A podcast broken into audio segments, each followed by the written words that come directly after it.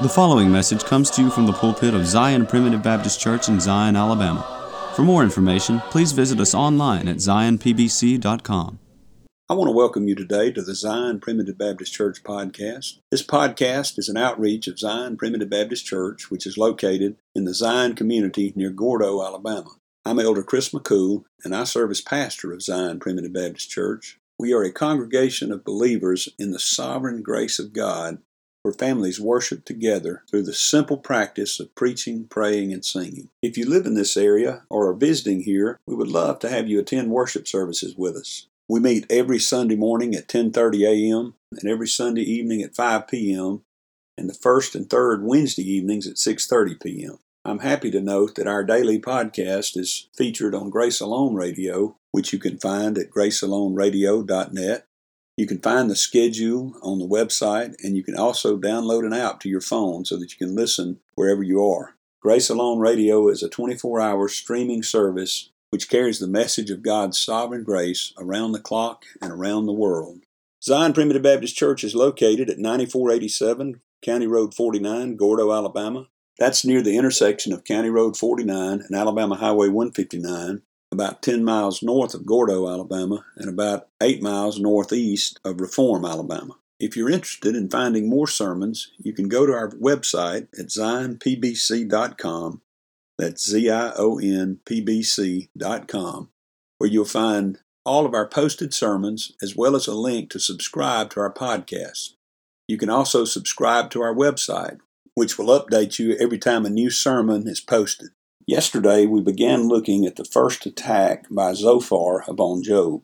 We saw that he accused Job of being guilty before God, and certainly Job was guilty, but not in the way that Zophar believed. Zophar believed that the direct cause of all of Job's suffering was some significant sin that he had committed in his life.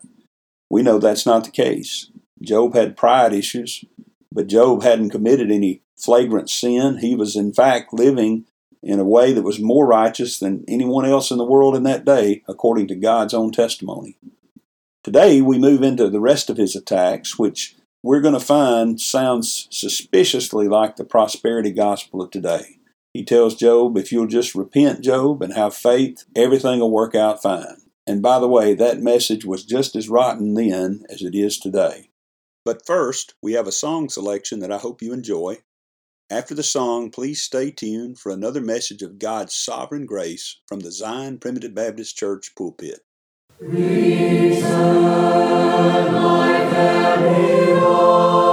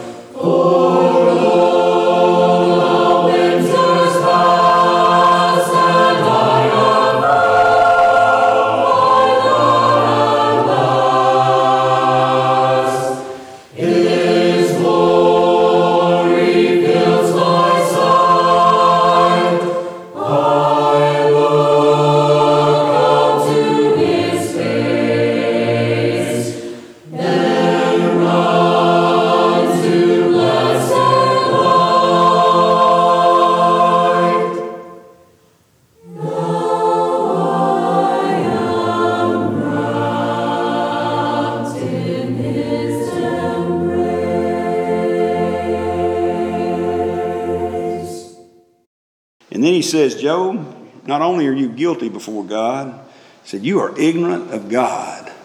Beginning in verse 5. Oh, that God would speak and open his lips against thee. Zophar says, I just wish God would come on the scene and tell you what's going on. He, he said, I know exactly what God will do. I know what God will do if He shows up. He will put you in your place. Now, not to spoil the ending, okay, here's a spoiler alert. God does come on the scene about chapter, I think it's chapter 38.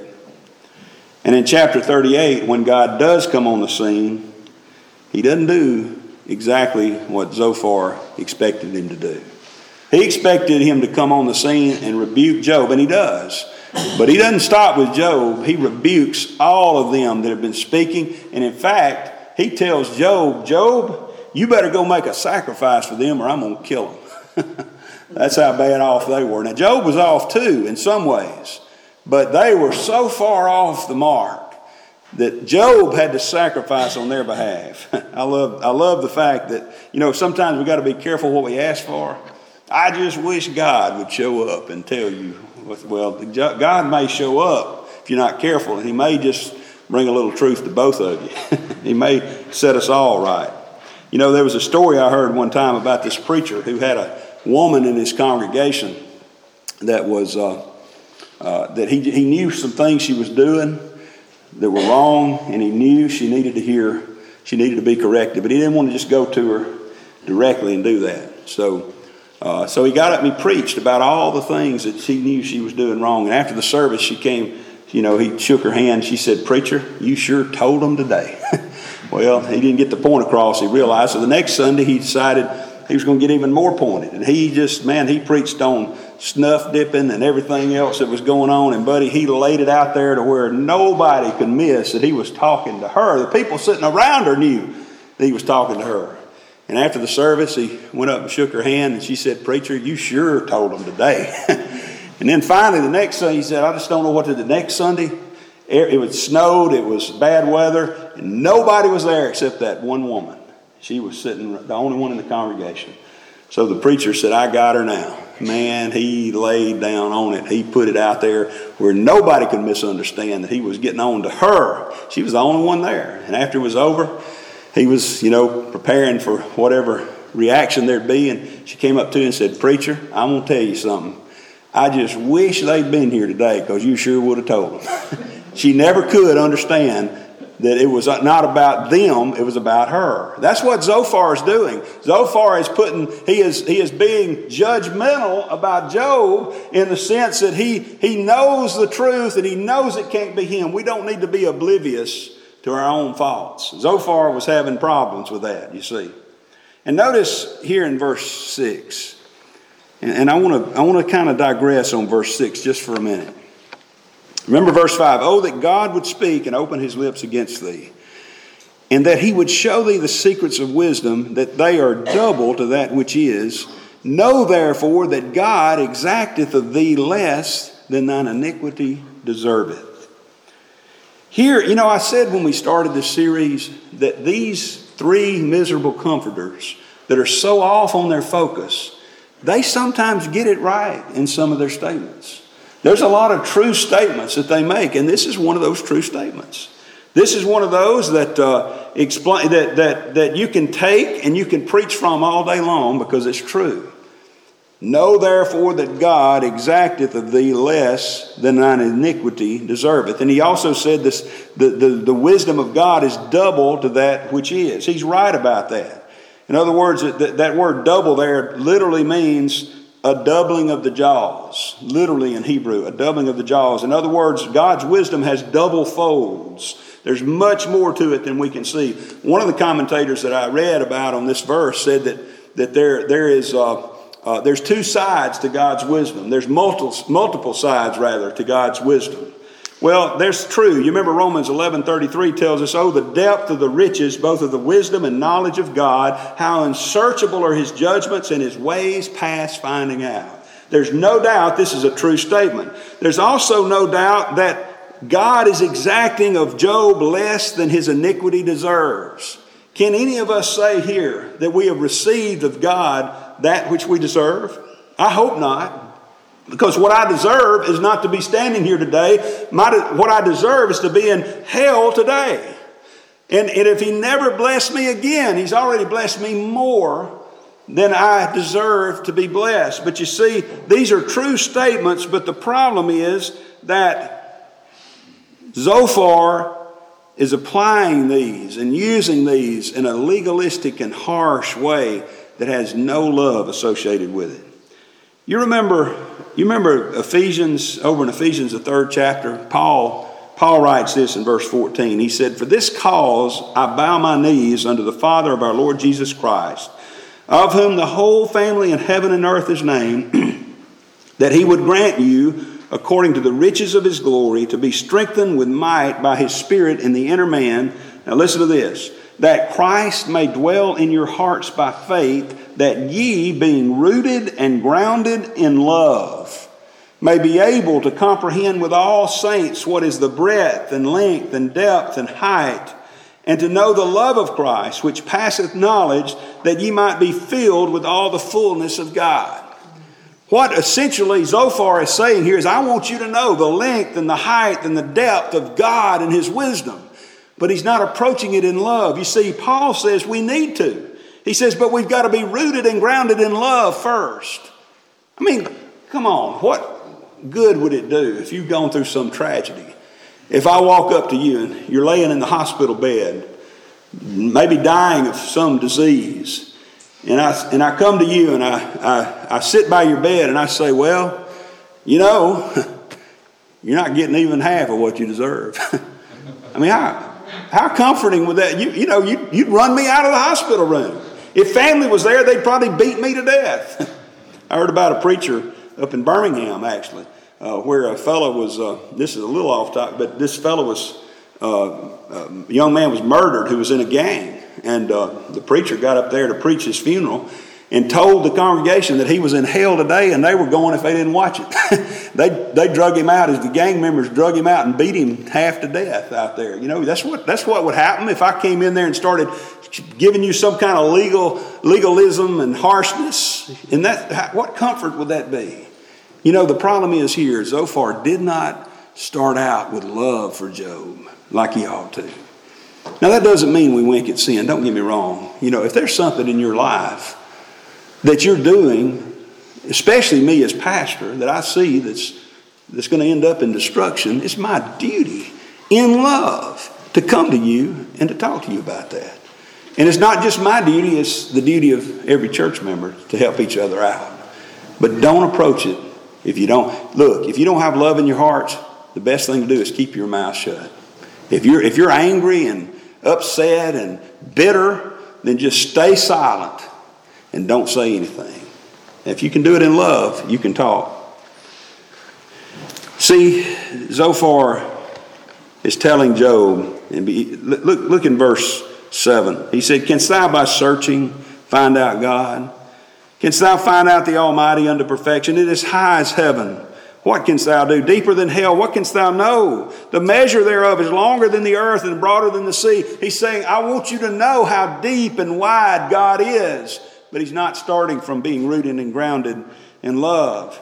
In verse 10 here, he says, Job, God knows all about you, and he easily could punish you more than he has. If he cut off and shut up or gather together, then who can hinder him? For he knoweth vain men. He seeketh wickedness also. Will not he then consider it? Now look at verse 12. I got to stop there just for a second. For vain man would be wise, though man be born like a wild ass's colt. Now, this is another one of those true statements. I don't know, I didn't know this term for a while, but some of you younger folks will know it. Some of you older folks probably hadn't, like me, hadn't heard of it. But in, in the movies, there's this term uh, about, there's this uh, idea of an Easter egg. It's a movie Easter egg, okay? And what that is, like in the Marvel universe of movies, they would have these Easter eggs, they call them, planted throughout the movies. And they're, they're hidden references and sometimes inside jokes or clues to the plot's development that are subtly incorporated into the on screen action, okay? one that, that I'm familiar with is in the Incredible Hulk movie in 2008. Um, some of you may remember the Incredible Hulk series that was when I was coming up. Uh, Lou Ferrigno, a bodybuilder, played the Incredible Hulk. Well, in the Incredible Hulk movie, the remake in 2008, Lou Ferrigno was a security guard in that movie. So he appeared, and it was kind of a, a throwback, if you will. It was a hidden reference. And later on in the Wonder Woman movie in 19, Wonder Woman 1984, at the very end of that movie, uh, Lynda Carter, who played the original Wonder Woman, shows up in a, in a, uh, in a screen a credit in credit scene. And so, uh, so that's, that's what I'm talking. A little Easter egg. It's just things that are dropped in there as subtle references. Well, I don't want to diminish somehow the, uh, uh, the glory of God by saying this is an Easter egg, but in a sense, this is. Okay, there's several of these dropped throughout here, and that is a hidden reference, if you will, to the fact of the Lord Jesus Christ coming in order to pay for the sin debt of God's people. I don't have time to go through it all, but just notice this vain man, empty man, empty, the emptiness of man. He, he is an empty creature. Vain man would be wise. Though he be born like a wild ass's colt. You, you remember the time when Jesus comes riding into Jerusalem upon a colt, the foal of an ass, upon whom never man had sat? I believe this is a reference to that fact, and it's a type of the fact that man, you know, in Proverbs 26 and verse 3, he says, A whip for the horse, a bridle for the ass, and a rod for the fool's back. In other words, you can drive a horse with a whip, but you've got to ride a donkey. And that's what man is like. You remember that, that, that colt upon which no man had sat, that Jesus Christ just sat right up on top of it. Man is like the wild ass's colt. Man is like a wild donkey. He cannot be broken, he cannot be driven. Oh, but when the Lord Jesus Christ gets on board, he can ride him, he can tame him, he can bring him under control. I wish I had all morning to preach on that, Brother Glendon, but I don't. But here again is one of those true statements that's used in the wrong way. What he's saying here to Job in using this statement is he's saying when essentially when a man can have a donkey for a child or when a donkey can be born to a man, then a man like you can find wisdom.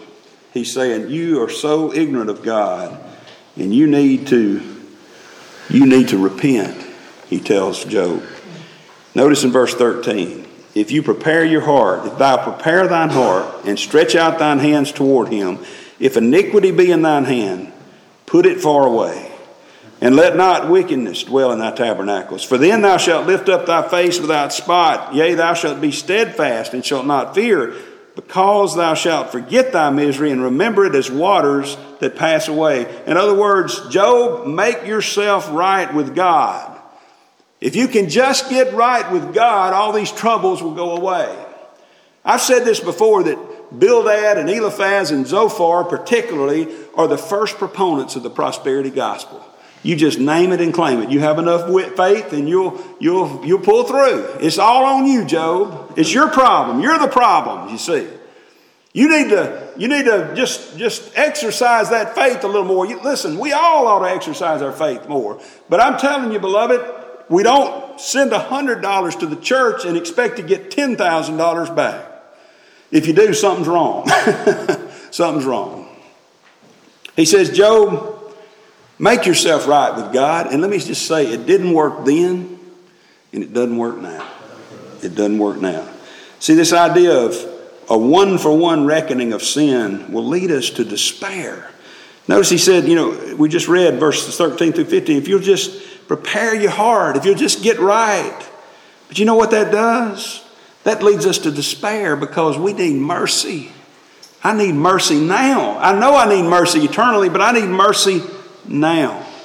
And then in verses 16 through 18, he starts really harping on this prosperity gospel. He said, Because you shall forget your misery and remember it as waters that pass away. Verse 17, and thine age shall be clearer than the noonday. Thou shalt shine forth and shalt be as the morning. Thou shalt be secure because there's hope. Yea, thou shalt dig about thee and shalt take thy rest in safety. Job, just join the church and everything will be all right. All your troubles will go away. Just, just start giving to the church and everything will be hunky dory. Your mortgage will get paid. All your loans will be forgiven. You know, that's being taught in the world. That's being taught out there in the denominational world in some places. As I said, it didn't work then, and it doesn't work now. You know what I love about the, the true gospel of Jesus Christ? It is realistic. It is realistic. And it doesn't overpromise. It doesn't make false promises.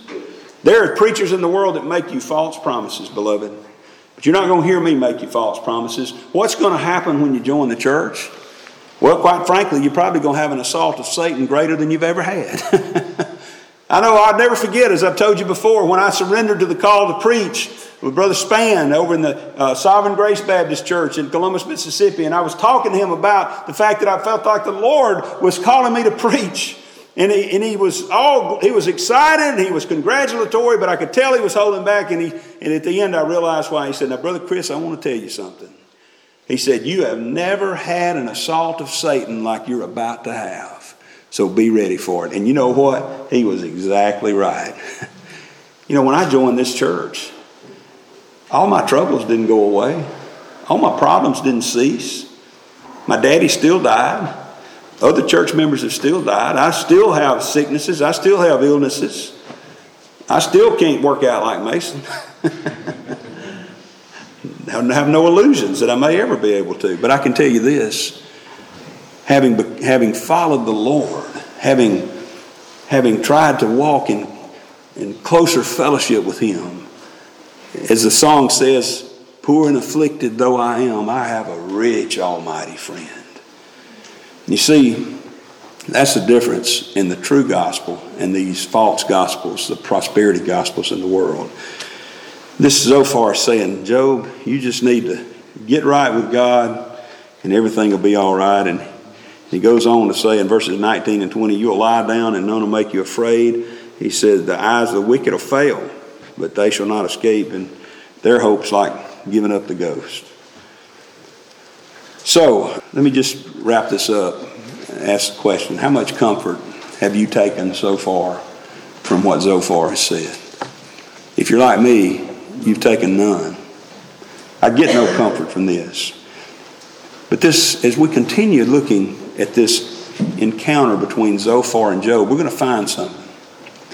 We're going to find that Job is going to continue to display his faith. He's going to talk for three chapters in response to Zophar. You remember our themes patience, pride, and pity? Here we're about to see some of Job's great patience. There's some pride mixed in, yes. There's some confusion on Job's part about what's happening and why. But here we see some of Job's great patience. He will begin to show that forth, this idea of keeping on, keeping on, that all of us ought to display in the face of suffering.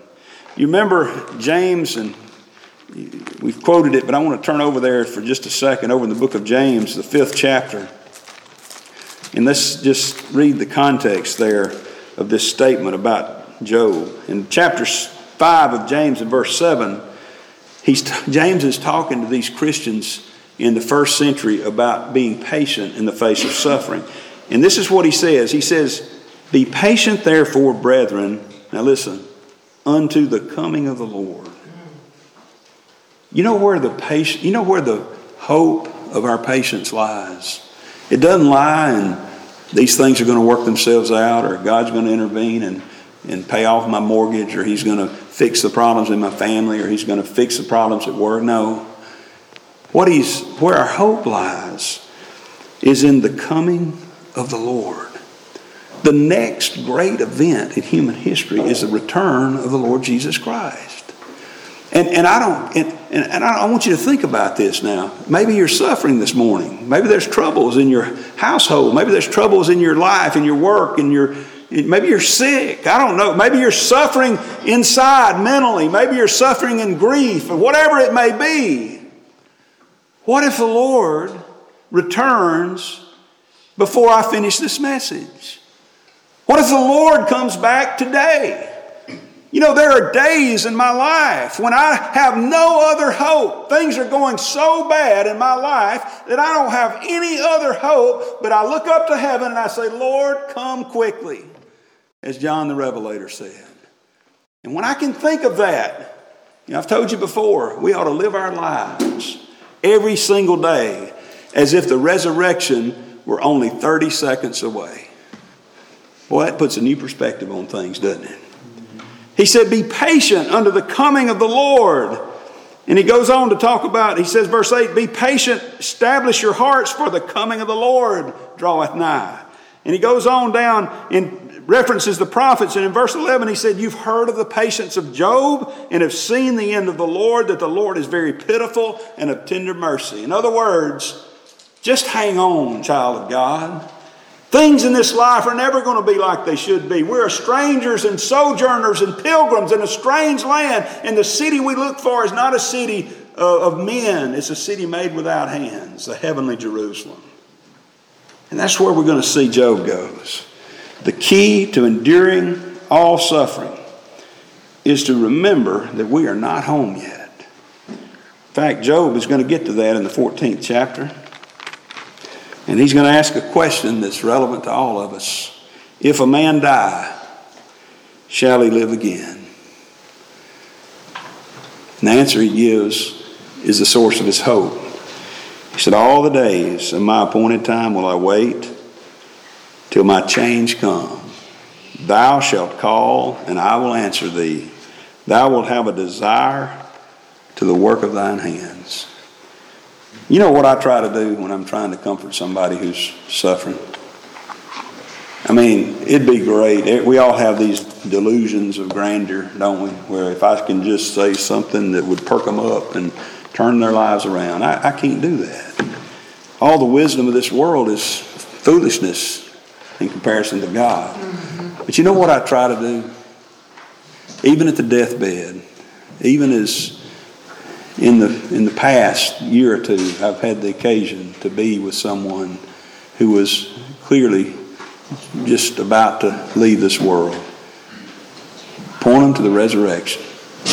How sweet the name of Jesus sounds in a believer's ear. It heals his wounds, soothes his sorrows, and drives away his fears. See, that's what I, I hope. I, I'll be honest with you. I love you all so much. I would love it if on my deathbed the whole church could be standing around my, my bed. And, and, and I just want you to sing that song or, or some other song that points me to the fact that the Lord Jesus Christ is coming back. So that's what Zophar should have done. He should have said, Job, you're in a bad shape, brother. I don't know why, but I know this. Our Lord loves us, and He's coming to get us one day. That's where Job found comfort, and we'll see that as we continue. Thank you for joining us today on the Zion Primitive Baptist Church podcast. I hope the message has been uplifting and beneficial to you, and that the Lord will continue to bless you to grow in grace and knowledge of the truth. Join us again tomorrow for another message of God's sovereign grace. If you would like to subscribe to our website, please go to www.zionpbc.com and sign up for email updates. If you have any questions, please feel free to contact the church at zionpbc1847 at gmail.com. That's Z-I-O-N-P-B-C-1847 at gmail.com. Or you can email me directly at jchrismccool at gmail.com. That's the letter J, C H R I S M C C O O L at gmail.com. Again, thank you for listening. May the Lord bless you, is my prayer. We thank you for listening to today's message. For more information, please visit us online at zionpbc.com.